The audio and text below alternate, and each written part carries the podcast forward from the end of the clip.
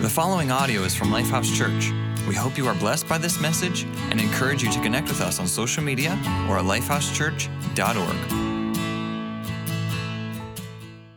My goals for this series is that some of you who are not married will you'll get married. Some of you who are married will stay married and have a healthier marriage. I also mentioned that one of my hopes is that some of you who are dating the wrong one would break up because you can't marry the right one if you're dating the wrong one. And then I also mentioned that I hope that some of you who are struggling with or carrying deep hurt or shame or pain from past relationships, past crises will discover healing and hope. This particular message is probably a little bit on the PG version of it. I'm gonna talk about, I'm gonna, I'm gonna try to say it in a very discreet, careful, and delicate way, but I do wanna talk about this idea of passion, pleasure, and purity and how you bring those together. And so let me just throw it out there for you. In a hyper sexualized culture where images and content is pumped at us and so easily accessible, even to the youngest children.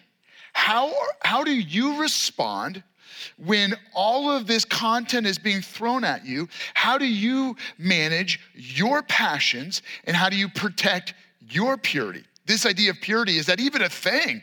Like, does anybody even give a second's thought to whether or not the world we live in, this hypersexualized culture, is corrupting their purity? Do you even care?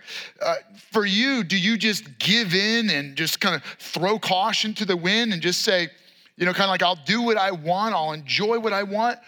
And if you have, how has that worked out for you? Do, do you feel free or do you, do you carry shame?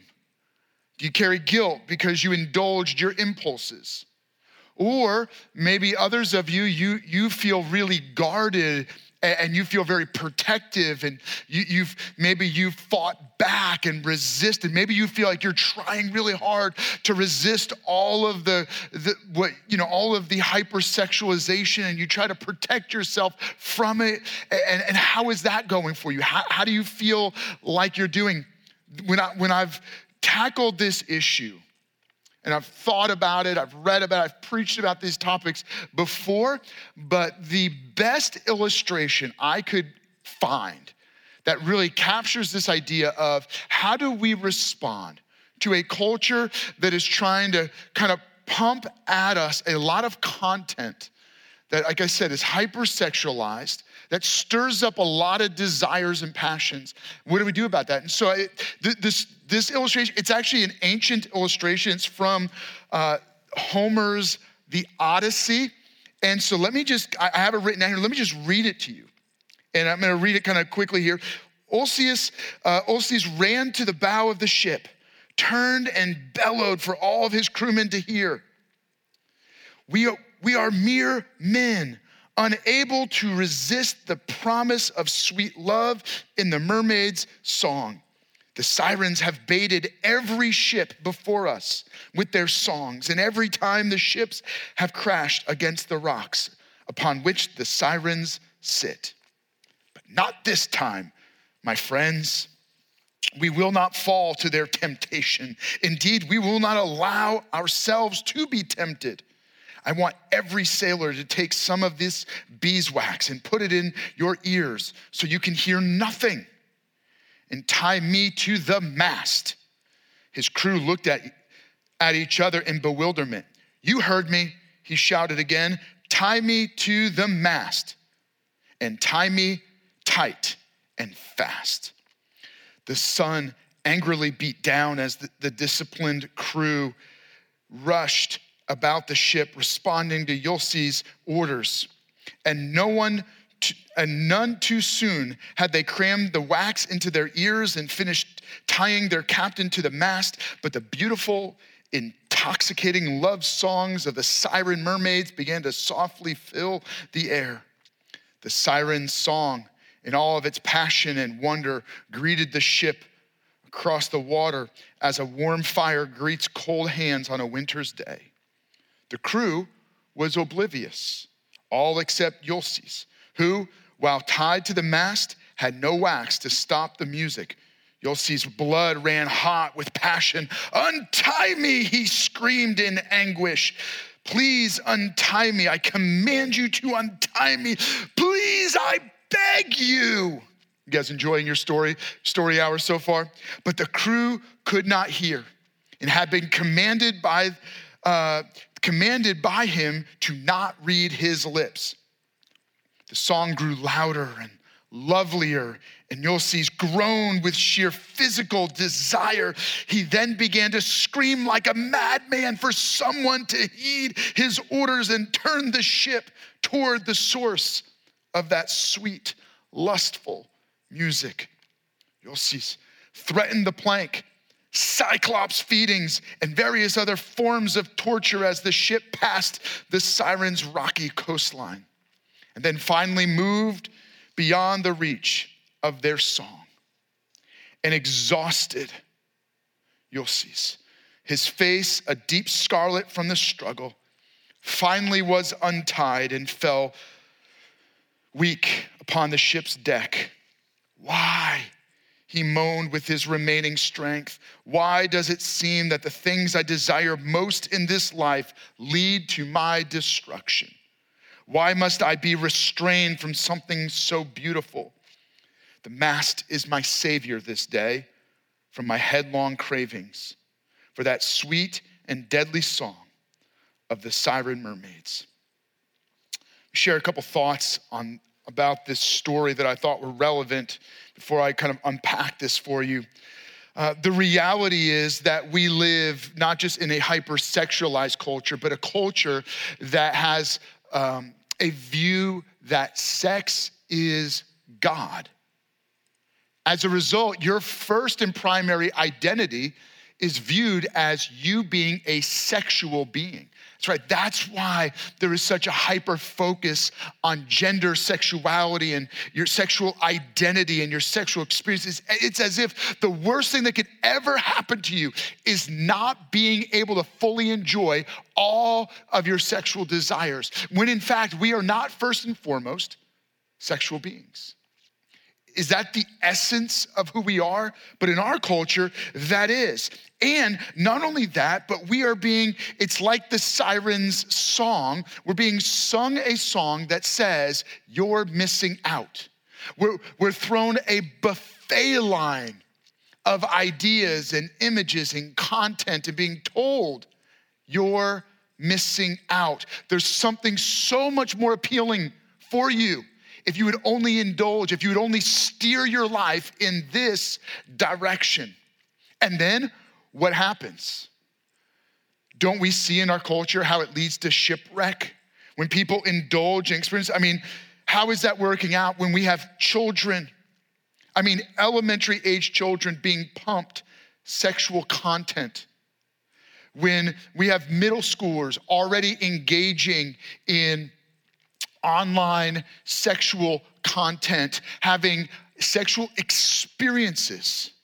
When by the time you get to the teenage years, um, 75% of kids, let me, let me make sure I get this right. Look at my statistics. Yep. 75% of teens have had some form of sexual activity.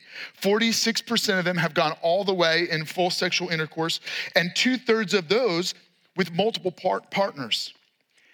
Two thirds of our children between the ages of 10 and 17 have, have encountered pornography, whether intentionally or unintentionally. And speaking of pornography, worldwide, it is a $97 billion industry.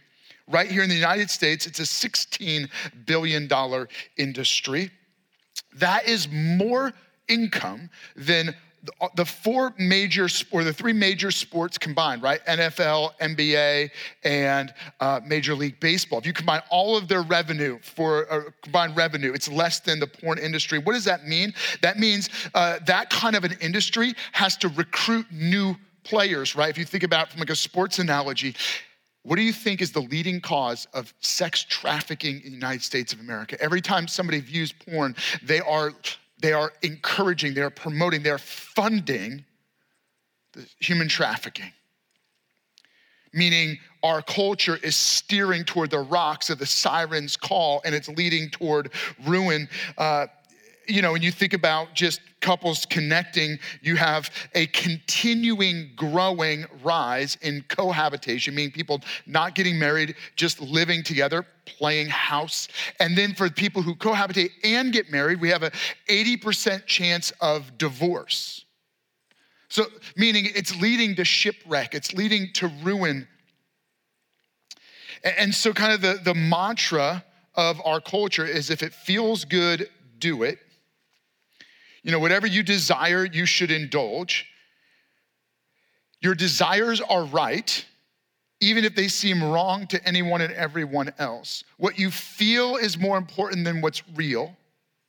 And so, as a result, it's leading toward wreck, ruin. And even as I say this, I say this with all sensitivity because I know some of you, you carry shame, hurt, pain. In fact, I want to shift gears for just a moment and acknowledge that because the other side, right, the one part of the story is that you could drive the ship, you could steer the ship directly into the rocks toward the siren's call, and it will lead to devastation and ruin. And as Ulysses said, he goes, Why is it that what I desire leads to my destruction?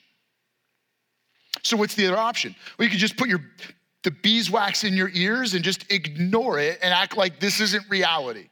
It doesn't seem to work out really well because it seems like it's always getting put in front of you. Or you could be like Ulysses, the captain who, who gets tied to the mast and says, Nobody let me free. And it, and, it, and it just wearies him and wrecks him. It's this idea of restraint, moral determinism. I will do the right thing. And unfortunately, what this does is it brings us back to an echo of, of, of generations or decades within the church. Now, some, many of you may not be familiar with this at all, but some of you are aware. Maybe some of you carry the open wounds from this generation where so often people were treated in the church to a toxic view of purity and modesty. Every, woman was treated like they're part of the siren song treated like a seductress, and it, it, became common to treat women as if they're the problem. And so women had to dress in a certain way and act in a certain way as to, Now, let me be clear here, because it's not like we're opposed to modesty. But what happened was pressure got put on women that it's their responsibility for the sexual desires of men. Like you can't dress in that way because it's your fault if he lusts after you. Let me be very clear as a church, we would not agree with that. I do not see that biblically. I do see the concept of purity and modesty, but not for the purpose of taking responsibility for someone else's actions, behaviors, or desires. And so, what it did was it created this toxic shame. I am my sexual identity. I must be modest or I'm shameful. It created an attitude where our culture says sex is a God. It, it treated sexuality as gross, something to be feared, something to be ashamed of, something to be embarrassed by, something we don't talk about. And the challenge with that then is people who did stumble, people who did make mistakes, felt like damaged goods felt like they were carrying the scarlet letter. People who did have sex outside of marriage felt like there was no hope for a future and a happy marriage. It's, it's tying themselves to the mast of saying, I'm gonna restrain my desires, and it makes all desire sound like a siren song and makes all women seem bad and like seductresses. And I think there's got to be a different way, a better approach. Is there a better approach? You know, can it only be either lose all reason and end up shipwrecked or morally restrain yourself from giving into your desires? So I want to bring you now to the book of Proverbs in the Bible written somewhere between 2000 and 1500 BC. So we're trying to go back 4,000 years thinking, is there anything good in here? And I'm bringing you back to the book of Proverbs, written by King Solomon. To one of the things that's really cool about this book is many scholars believe that much of the book of Proverbs was written for royalty to train their sons how to be princes, how to be part of the royal court. And so it is specifically geared to young men. And so don't interpret this as like, you know, chauvinistic, but he's, um, let me just jump in and read some of this to you. Proverbs chapter 5, verse 1 through 6. My son, pay attention to my wisdom. Turn your ear toward, to my words of insight, that you may may maintain discretion, that your lips may preserve knowledge. For the lips of the adulterous woman drip honey. Her speech is smoother than oil. Remember, he, he's using this, these pictures as metaphors. He's not just calling out women, he's saying sexual desire will destroy you if you allow it to lure you in and tempt you toward ruin and her speech is smoother than oil, but in the end, she is bitter as gall, sharp as a double edged sword. Her feet go down to death, her steps lead straight to the grave. She gives no thought to the way of life. Her paths wander aimlessly, but she does not know it. Again, this is not calling out women. This is saying this desire, uh, he, he's personifying lustful desire as a woman seducing. Now, let me, let me read to you another way of imagining this story because the because the author Solomon is not inviting, not challenging us to be prudish, but prudent. And he's saying a fool is unruly, unreliable, and unteachable. And he's challenging his son, would you listen to me? Would you be teachable? I know that what I'm what I'm saying to you is going to sound extreme because it is extreme. Because what we're looking at in our world is leading to shipwreck and people who are just trying to morally restrain themselves, that's not working out well for them. Jumping back into the story of Ulysses, not far behind the ship of Ulysses came another great ship. These sailors also realized the dangers of the sirens and the rocks upon which they sat. Captain Orpheus, the first mate, enthusiastically declared, The sweet song of the sirens lies just ahead. With the announcement, the crew cheered. The great Orpheus smiled. All around the ship, crewmen's voices rang with excitement. The part of the voyage they longed for was soon at hand. In fact, there were some on the ship who had come along just to hear the music. With a knowing smile, the dauntless captain received a beautifully adorned case from his cabin. Boy, uh, from his cabin boy. The acclaimed Orpheus carefully removed the priceless instrument as the crewmen stood nearby with bated breath. Then, with princely grace, he lifted the instrument above his head in a gesture of victory, while the crew around him whistled with enthusiasm. Play it, Captain, play it, cheered the helmsman. Come on, great Orpheus, play it, whooped the enthusiastic first mate. All eyes were transfixed upon their hero. Captain Orpheus took his stance and began to masterfully play the most perfect music the men's ears had ever heard. Each crewman became lost in the reverie of the song.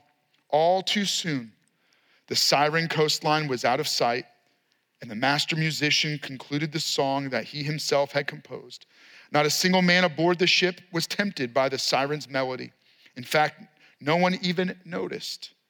Though the mermaid's music was alluring and sweet, the superb Orpheus played for his crew a sweeter song. I hope that caught your attention because what we really need is a sweeter song. And what I would challenge you is that what God offers is a sweeter song in sexual desire and fulfillment. And what God offers is what scripture refers to as purity. It's not being prudish, it's not being judgmental or overly restrictive. Purity means you can enjoy God's purposes while being uncorrupted. Purity is the sweeter song to great sex. That's right, I actually just said that. I hope some of you are at least chuckling. What? I can't believe Patrick just said that. Here's the deal Every one of us end up shipwrecked in life. Why? Because we all hear the siren song, not of women who are seductresses. Please understand what I'm getting at here, but of sin. Sin always will trick you and tell you that what feels good is good. What you desire is for your best, but it's a trick.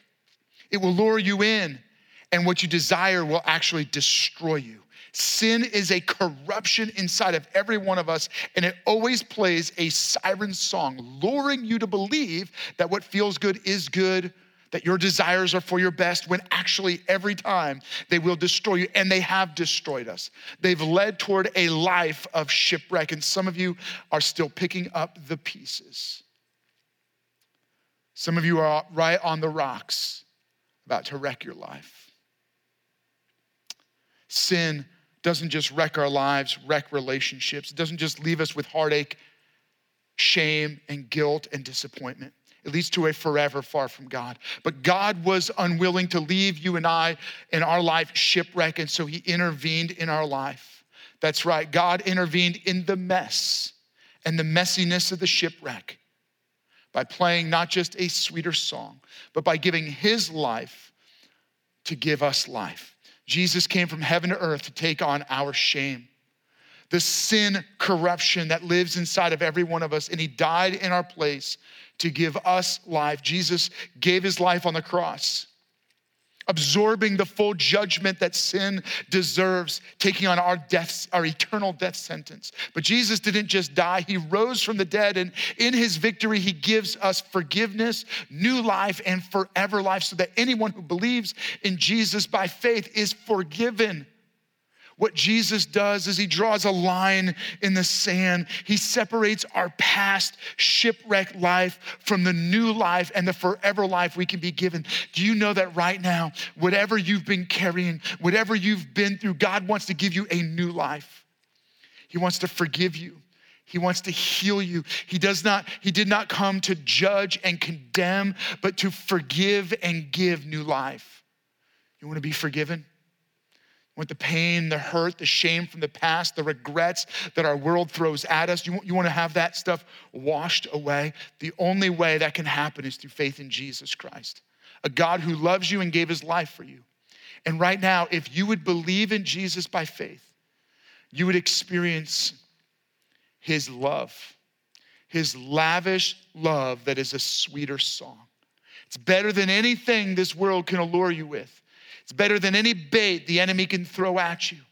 Jesus' love is that sweeter song. And when you believe in Jesus by faith, he comes and he gives you that new life. He, he cleans up the shipwreck and he, he sets our life sailing in a new direction. Can I just pause and say, would you believe in Jesus Christ right now? If you're making that decision, would you let someone know? Would you let us know? Scan the QR code that's on the screen. If you're uh, uh, would you fill out the form and our campus pastor will follow up with you and encourage you to begin this new journey in relationship with God. Now, you've said yes to Jesus, right? Remember, the enemy's tactic is always to get you to settle for something less than God's best. He, he knows that short term compromise will lead to long term crisis. Let me say it again Short term compromise will lead to long term crisis. Listening to that siren song will almost always get you to shipwreck the long term part of your life into disaster.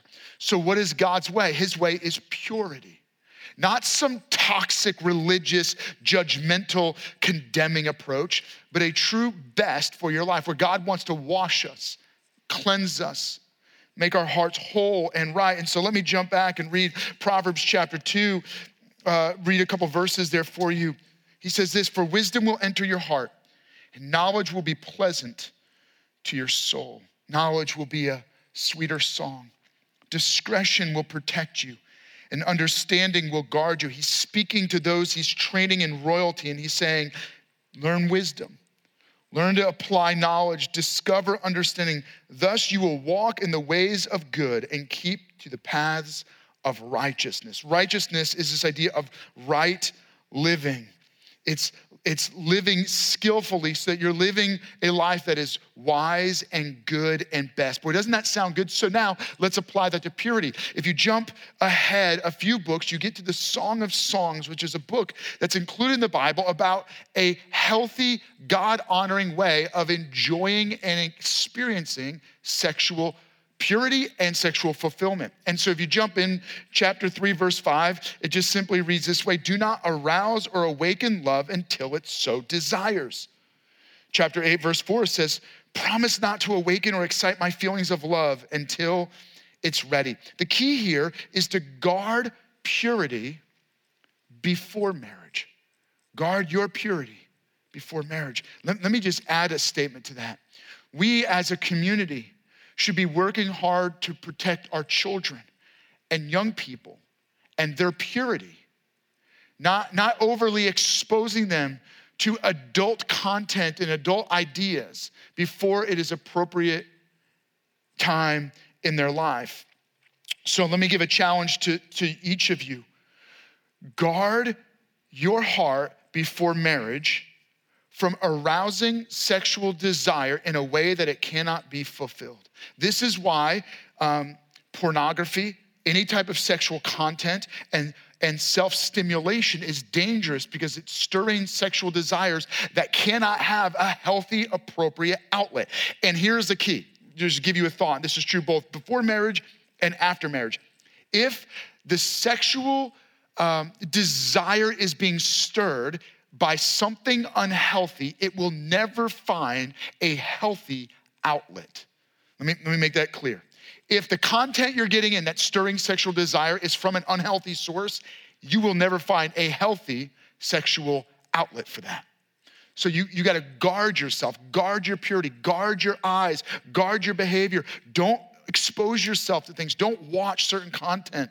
Don't don't just entertain yourself. Man we live in a culture where it's at your fingertips. Parents put guards on your children's phone. Trust me, they're watching more than you know. They're, they're having access to things you don't realize they're having access to. They're entertaining ideas. They're interacting with people they should not be. And you've got to be hyper vigilant and careful. I don't care whether your kids want you to or not, because you have given them access to something that is incredibly dangerous when they have access to their phone. This is not about strapping yourself to the mast and, and just restraining yourself or your children prudishly. This is about protecting sex as a gift. Remember, I said culture treats it as a God. Too often, religion has treated sexuality as gross, but we must treat it as a gift, as a treasure, to be protected, to be cared for, which means you, you, we have to keep our thoughts and behaviors pure and private before marriage. That's why I said guard against pornography and any other unhealthy source of sexual imagery or content. Song of Songs reads it this way in chapter 1, verse 7 Tell me you whom I love, where you graze your flock and where you rest your sheep at midday. Why should I be like the veiled women beside the flocks of your friends? He's, she, she's talking about the fact that uh, the, the king's uh, men would have these flocks, and the prostitutes who are veiled would follow along looking for an opportunity. She says, Why should I be treated like a prostitute? I'm not looking for some cheap fling.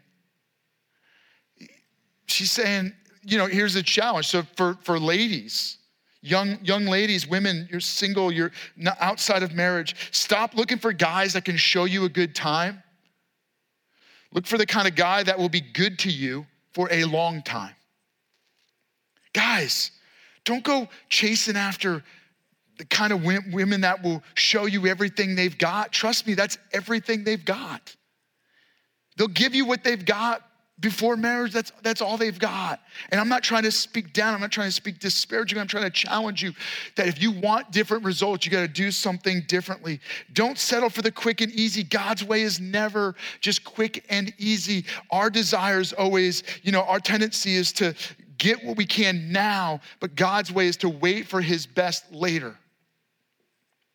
Wait for the ultimate rather than settling for the temporary and the immediate which means you got to set appropriate and healthy boundaries. You got to put boundaries on your computer or your phone. You got to put boundaries in your relationships. Don't let don't get engaged in the kind of talk that will corrupt your heart.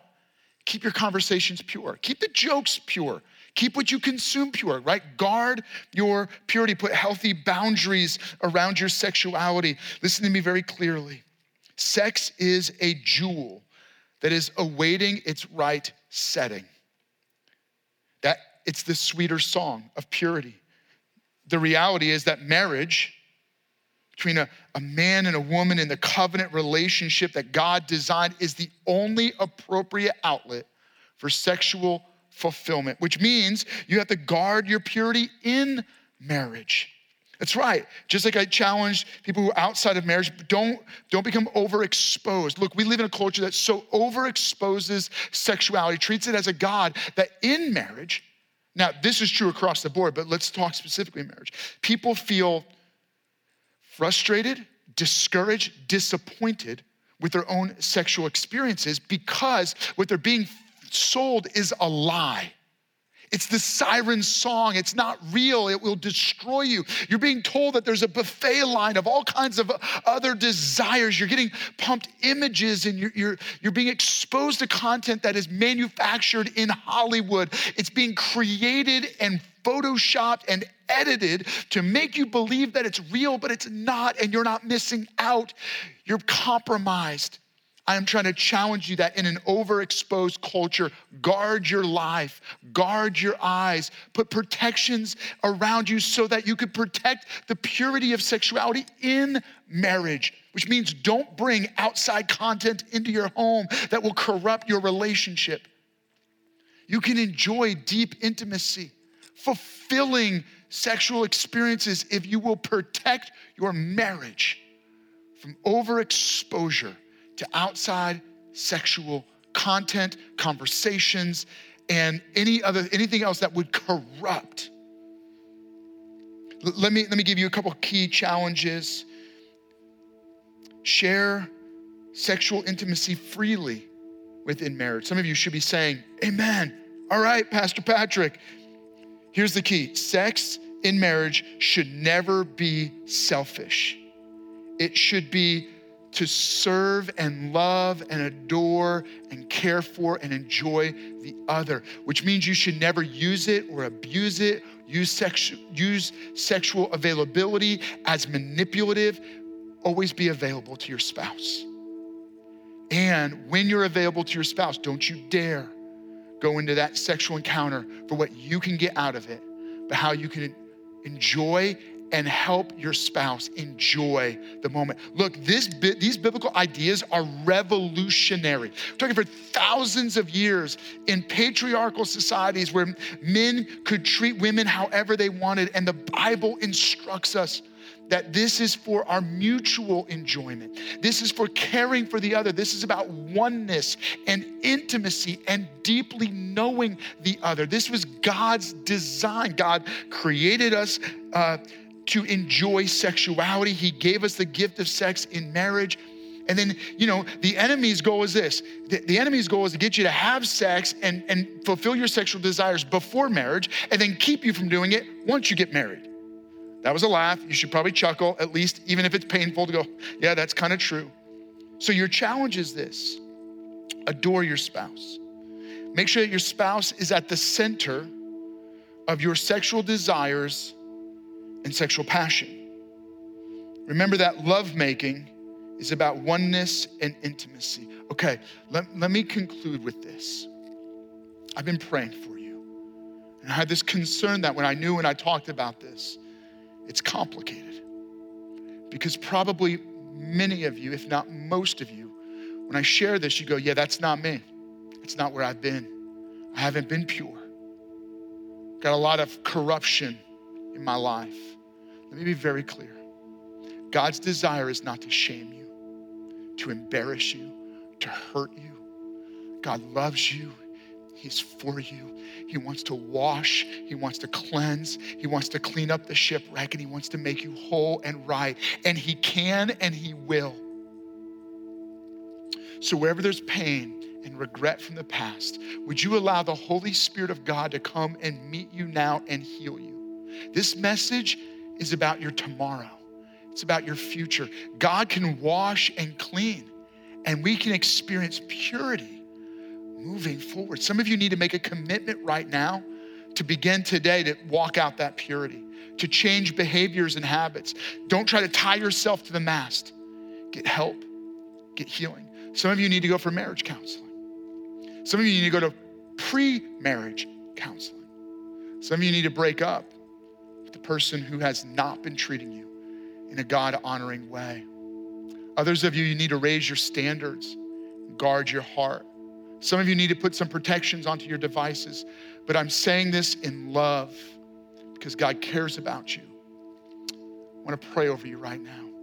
Jesus, thank you that you love us so much.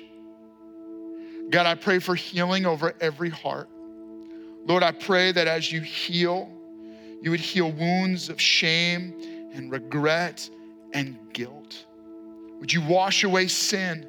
And in its place, would you leave every heart that believes in you pure, washed, cleansed, made right? And would you give us the courage to walk in obedience today to what is the next right thing to do in walking out our purity?